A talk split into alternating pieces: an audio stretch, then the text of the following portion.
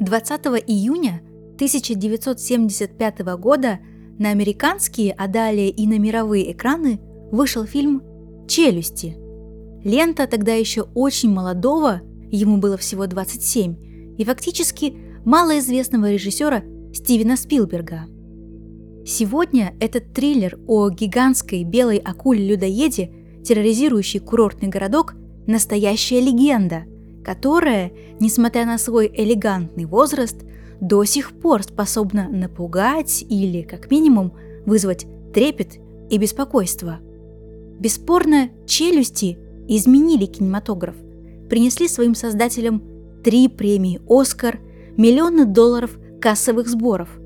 Только вот «Большой белой акуле» этот фильм сослужил по-настоящему плохую службу.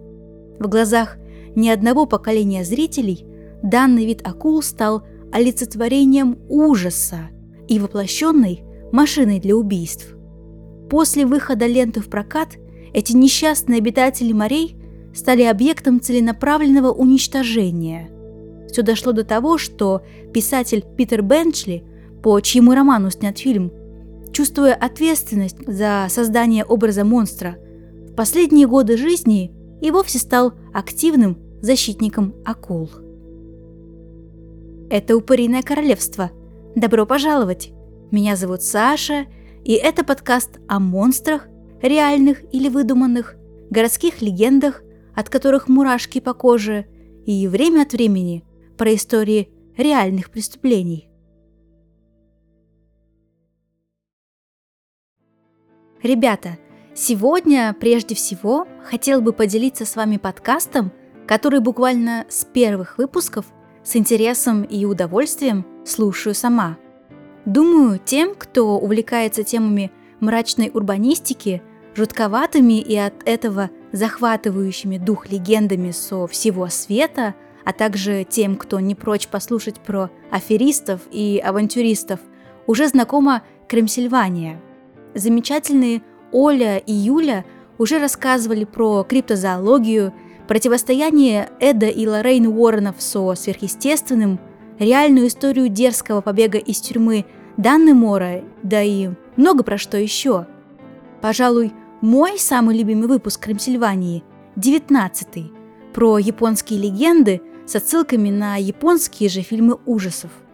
Просто обожаю. Все мое тинейджерство прошло за просмотром джей-хорроров. И еще, бесспорно, до мурашек выпуск про корабли-призраки и о всякой мистике, которая творится в море. Оля и Юля рассказывают занимательно, динамично и здорово шутят. Заходите, слушайте, там всегда вам рады. В Кремсильвании жутенько, но классно. А еще подкаст девочек в какой-то степени помог мне побороть страх белого листа и, наконец, начать заниматься чем-то помимо работы, за что девочкам Отдельное большое спасибо. Ссылку на подкаст вы найдете в описании. Итак, сегодняшняя история пусть и косвенно, но будет связана с акулой. Однако не с большой белой, а с тигровой. Кстати, и тигровая, и белая акулы одинаково опасны для человека. При встрече с каждой из них велик риск проститься с жизнью. Что ж, место действия – австралийский город Сидней, 1935 год. В середине апреля рыбаку по имени Берт Хобсон улыбнулась удача. Примерно в трех километрах от пляжа Куджи ему удалось поймать четырехметровую тигровую акулу. Хищница, на секундочку весом никак не меньше тонны, запуталась в сетях. Изрядно помучившись, Берту и его сыну все же удалось достать улов из воды. Рыбак увидел в акуле шанс наладить свои дела. Тут скажем, что Хобсон не только занимался рыбной ловлей, но и вместе со своим братом Чарли владел развлекательным комплексом с океанариумом Aquarium and Swimming Bath. И все бы хорошо, но какое-то время назад власти города снесли причал, на котором были сосредоточены места развлечений – кинотеатр, танцплощадка, аттракционы. И хотя заведение братьев Хобсон под снос не попало, но посетителей резко поубавилось. Поэтому Берт очень надеялся привлечь гигантской акулой всеобщее внимание и поправить материальное положение. Тигровую акулу, живую и почти невредимую, доставили в развлекательный комплекс, оборудовали для нее аквариум и тут же сообщили прессе. И первую неделю все было просто блестяще. Люди охотно шли в центр, чтобы своими глазами увидеть опасного хищника, и несли Берту и Чарльзу свои денежки. Но затем наступило 25 апреля, День памяти, в который в Австралии и Новой Зеландии вспоминают падших в военных конфликтах людей. Это большой праздник, практически выходной. По этой причине аквариум заполнился еще большим числом туристов и местных жителей. Присутствовали и журналисты. Всем было весело и интересно. Ну, практически всем. Братья Хобсон, владельцы центра, беспокоились. Дело в том, что последние дни тигровая акула вела себя странно и порой агрессивно. Она неоднократно пыталась пробить стенки аквариума, а потом опускалась на дно и лениво кружила по периметру.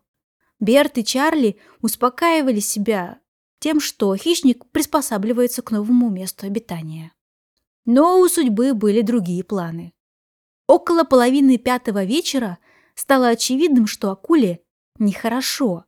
Ее буквально начало тошнить.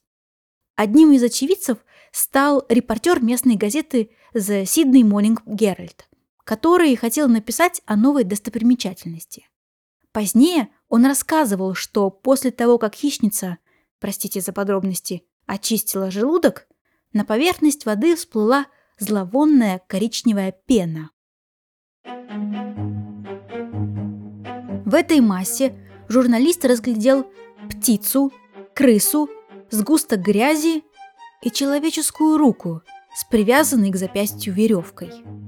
Гости центра удивленно перешептывались, вглядываясь и указывая пальцами на обнаруженное.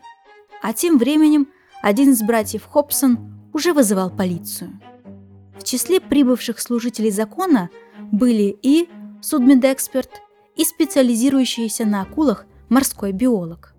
Они оба осматривали останки. Перед ними лежала левая человеческая рука с татуировкой в виде двух боксеров на внутренней стороне предплечья. Эксперты не нашли на конечности следы от укусов. При этом установили, что руку отрезали острым предметом вроде ножа. Так что криминалисты отмели версию о гибели человека в пасти акулы и приступили к расследованию загадочного убийства. По согласованию с полицией австралийская газета «Трус» опубликовала не только описание, но и снимок найденной конечности. Целью этого была только одна – как можно скорее, с помощью читателей, например, идентифицировать имя жертвы. Собственно, так и произошло. Мужчина по имени Эдвард Смит обратился в полицию, где сообщил, что узнал тату с изображением двух боксеров. Татуировка находилась на руке его старшего брата Джеймса. Джеймс как раз пропал несколькими неделями ранее. Джеймсу Смиту было 45 лет.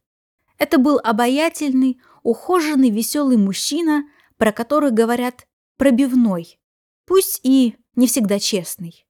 Он родился в Лондоне и в 19 лет один, без семьи, в поисках лучшей жизни перебрался в Австралию. Вскоре за ним последовал 15-летний брат Эдвард. В те годы Джеймс работал барменом и помощником в бильярдном зале. Он был очень молод и крепко мечтал стать профессиональным боксером и даже некоторое время занимался с тренером. В 1916 году Джеймс женился и получил повышение по службе, стал управляющим бильярдного зала. А спустя всего 4 года стал владельцем собственного бильярдного салона «Rozelle Sports Club», в котором, помимо прочего, начал вести подпольный букмекерский бизнес. На протяжении пяти лет Оба бизнеса, официальный и неофициальный, Джеймса Смита благополучно развивались и приносили прибыль. Он также оплатил переезд в Австралию из Лондона всех членов своей семьи и строил большие планы на будущее. В 1925 году он продал свою долю в Розель Спортс-клуб и ушел в строительный бизнес. Но и здесь все было не совсем очевидным. Партнером Джеймса по новому делу стал архитектор Уильям Янг. Эта парочка разработала план. Янг находил богатых заказчиков для строительства жилых домов, а Джеймс курировал весь процесс постройки, чем, к слову, никогда не занимался. Фактически, с 1926 по 29 года они принимали участие в собственной мошеннической схеме. Смит нанимал подрядчиков, а после завершения строительства объявлял о банкротстве и оставлял их без денег. Его сообщники продавали построенные квартиры, забирали всю прибыль себе и не платили ни за работу строителей, ни за строительные материалы. Как вы понимаете, здания доставались им даром. Основными заказчиками в этих преступных махинациях выступали некие Реджинальд Холмс и Альберт Станнард. Полицейским удалось установить, что в последний раз живым Джеймса Смита видели 7 апреля в отеле «Сесил» в Кронуэле вместе с его другом Патриком Брейди. Это тоже была личность в определенных кругах известная, в основном из-за гениальных навыков подделки документов. Приятели выпивали и играли в карты. Затем они отправились в коттедж Брэди, который находился в двух километрах от отеля. Этот коттедж Брэди не принадлежал, он только снимал его. Фактически же владелец, который и издавал этот коттедж в аренду, обращался в полицию. Он сообщил, что Брэди поспешно выселился из арендованного жилья еще до момента подписания договора. При осмотре коттеджа хозяин обнаружил, что Брэди заменил в доме матрас и сундук для вещей, а также тщательно вымыл стены и стоящую на участке лодку. Звучит подозрительно, не правда ли? Детективам также удалось поговорить с таксистом, который той же ночью 7 апреля забрал Брэди у коттеджа и отвез на север Сиднея к дому Реджинальда Холмса, того самого, кто был соучастником Смита в его строительной афере. Со слов водителя, клиент явно нервничал. Бесспорно, он был напуган, отметил таксист. Так полицейские определили главного подозреваемого в убийстве Джеймса Смита. Реджинальд Холмс, судостроитель и бизнесмен, тоже был непрост. С одной стороны, он вел благопристойный бизнес, связанный с судоходством. С другой – успешно и, самое главное, подпольно проворачивал криминальные махинации. Свои суда он редко использовал для перевозки запрещенных веществ, сигарет и прочей контрабанды. То, что он участвовал в незаконном строительном бизнесе, мы уже выяснили. По версии австралийской полиции, Брэди и Смит были вовлечены во многие преступные схемы Рейджинальда Холмса. Они, к примеру, опять же предположительно, по просьбе Холмса целенаправленно топили и сжигали его суда, чтобы он смог получить деньги от страховой компании. Согласно версии детективов, Холмс, Брэди и Смит могли серьезно повздорить, когда одна из подобных схем закончилась провалом, и страховщики отказались выплачивать компенсацию. Кроме того, Брэди умело подделывал чеки богатых клиентов Холмса, к чему, мы знаем, у него был талант. А Смит вместе с Холмсом обналичивали их через свои конторы. По другой, неофициальной версии, одна из этих махинаций не увенчалась успехом, и Смит начал шантажировать Холмса, требуя у него деньги. Детективы предположили, что так или иначе Смита убил один из его компаньонов. Двоих подозреваемых привели на допрос. Поскольку Холмс был богатым и статусным человеком, хоть и мошенником, с ним обходились осторожно.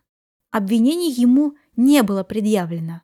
Он благополучно отрицал свое знакомство с владельцем руки Джеймсом Смитом, а также с подозрительным Патриком Брэди. Вскоре его отпустили на свободу за отсутствием улик. Брэди же, напротив, обвинили в убийстве и требовали, чтобы он признал свою вину. Тот молчал. Спустя четыре дня Холмс выехал на одном из своих катеров в залив Лавендер, напился и выстрелил себе в голову. Со слов очевидцев, он упал в воду, но быстро пришел в сознание и забрался обратно на борт. Оказалось, малокалиберная пуля просто-напросто поранила ему лоб. Свидетели вызвали полицию. Четыре часа Холмс комично кружил на катере по гавани, пытаясь скрыться от властей.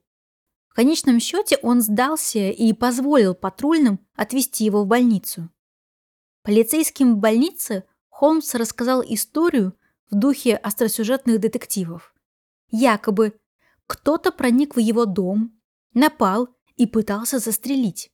Затем ему удалось скрыться от нападавших бандитов на катере. Когда он увидел вдалеке полицейское судно, то решил, что за ним гонятся преступники. К счастью, у реальной истории были свидетели. Они-то и восстановили настоящий ход событий. Когда Реджинальду Холмсу стало понятно, что детективы не склонны верить в рассказанное, он заявил, что Брэди расчленил Смита в коттедже еще в начале апреля, после чего выбросил сундук с частями его тела в океан. Согласно показаниям, он сохранил левую руку убитого и привез ее Холмсу. Брэди угрожал, что его постигнет та же участь, если он не даст ему денег. Холмс решил откупиться. Затем Брэди якобы привязал к руке Смита грузик и кинул ее в океан на съедение акулам. По другой версии, Брэди забрал деньги и уехал, оставив руку в доме Холмса. Переволновавшись, тот выбросил конечность в океан сам. Холмс даже согласился повторить свои показания против Брэди в суде 12 а, июня. И его отпускают. Для меня загадка, почему этого человека отпустили, ведь все знали, что он замешан в мошеннических схемах, обманывает людей, участвует в завозе контрабанды, да и много что еще. Но так или иначе, в ночь перед судебным слушанием его застрелили в машине. С одной стороны, может показаться, некто явно не хотел, чтобы он заговорил. С другой, у него наверняка была уйма врагов, которые хотели бы свести счеты. Кстати, есть еще одна версия, которую выдвинул австралийский историк и автор книги, посвященной выплюнутой акулой руке, Алекс Кастлс. Вообще в Австралии это дело очень популярно и давно приобрело статус городской легенды. Так вот, по мнению Каслца, Холмс мог сам нанять киллеров на себя, чтобы те его убили. Он понимал, что стоит только ему начать давать показания, как появится почва для расследования его многочисленных незаконных деяний и преступлений. Соответственно, он хотел оградить свою семью от проблем, связанных с этим. Либо еще одно предположение. Он планировал самоубийство, но в этом случае его близкие не получили бы от страховой компании положенную компенсацию. Эта компенсация полагалась при неожиданной гибели Холмса. И да, близкие получили эти деньги.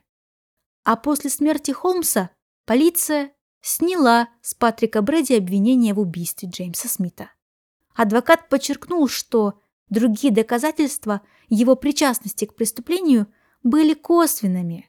Поскольку тело Смита так и не было обнаружено, защита Брэди отметила, что нет никаких доказательств тому, что он мертв. Пресловутое «нет тела, нет дела» сработало и здесь. Но в какой-то степени справедливость восторжествовала. Да, Брэди освободили, но едва он успел покинуть здание суда, как его арестовали вновь по обвинению в фальсификации документов. До самой смерти он отрицал свою причастность к исчезновению Смита. Тело Джеймса Смита так никогда и не будет найдено. Кто знает, может быть, он в попытках скрыться от недоброжелателей сам или с чужой помощью избавился от собственной руки, по которой его так легко было узнать, и начал где-нибудь в тихом уютном месте порядочную жизнь с чистого листа? Загадка. Пожалуй, история получилась с открытым финалом. И пусть каждый, по желанию, решит для себя, что на самом деле произошло. Ну и напоследок скажу, что в определенном смысле история повторилась через 84 года в 2019 -м. 44-летний турист из Шотландии пропал в начале ноября во время дайвинга возле французского острова Реюньон. Его руку случайно нашли в желудке тигровой акулы, которую поймали для исследования недалеко от места трагедии. Жена пропавшего опознала часть тела супруга по обручальному кольцу. Неизвестно, утонул ли турист и потом был съеден акулой, или изначально стал жертвой нападения. И самое главное, как вы наверняка поняли, хищников, бездушных, опасных и беспринципных в сегодняшней истории немало. И это не только акула. Так что давайте, пожалуйста, ни при каких обстоятельствах не будем забывать, что мы прежде всего люди. Спасибо за ваше время и внимание. Слушайте классный подкаст «Крайм Сильвания», слушайте наш подкаст «Упыриное королевство» и еще раз спасибо. Пока.